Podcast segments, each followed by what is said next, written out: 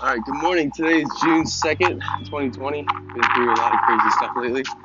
I'm on a run right now in Fort Myers, Florida. Out here with my brother and my friend and business partner, JJ Licata.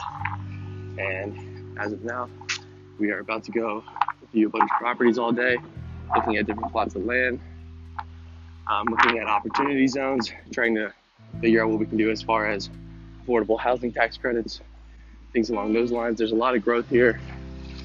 Actually, I'm moving here in about six or seven months, and within the last year, three new apartment complexes the Edison, Legacy, and like the DeLorean or something like that have all popped up. And that just tells me there's going to be a big influx of new work here, and there's going to be a big influx in population and wealth creation. So I'm excited to ride that wave, and I'm excited to report on all the future moves that we have coming up. So, all right.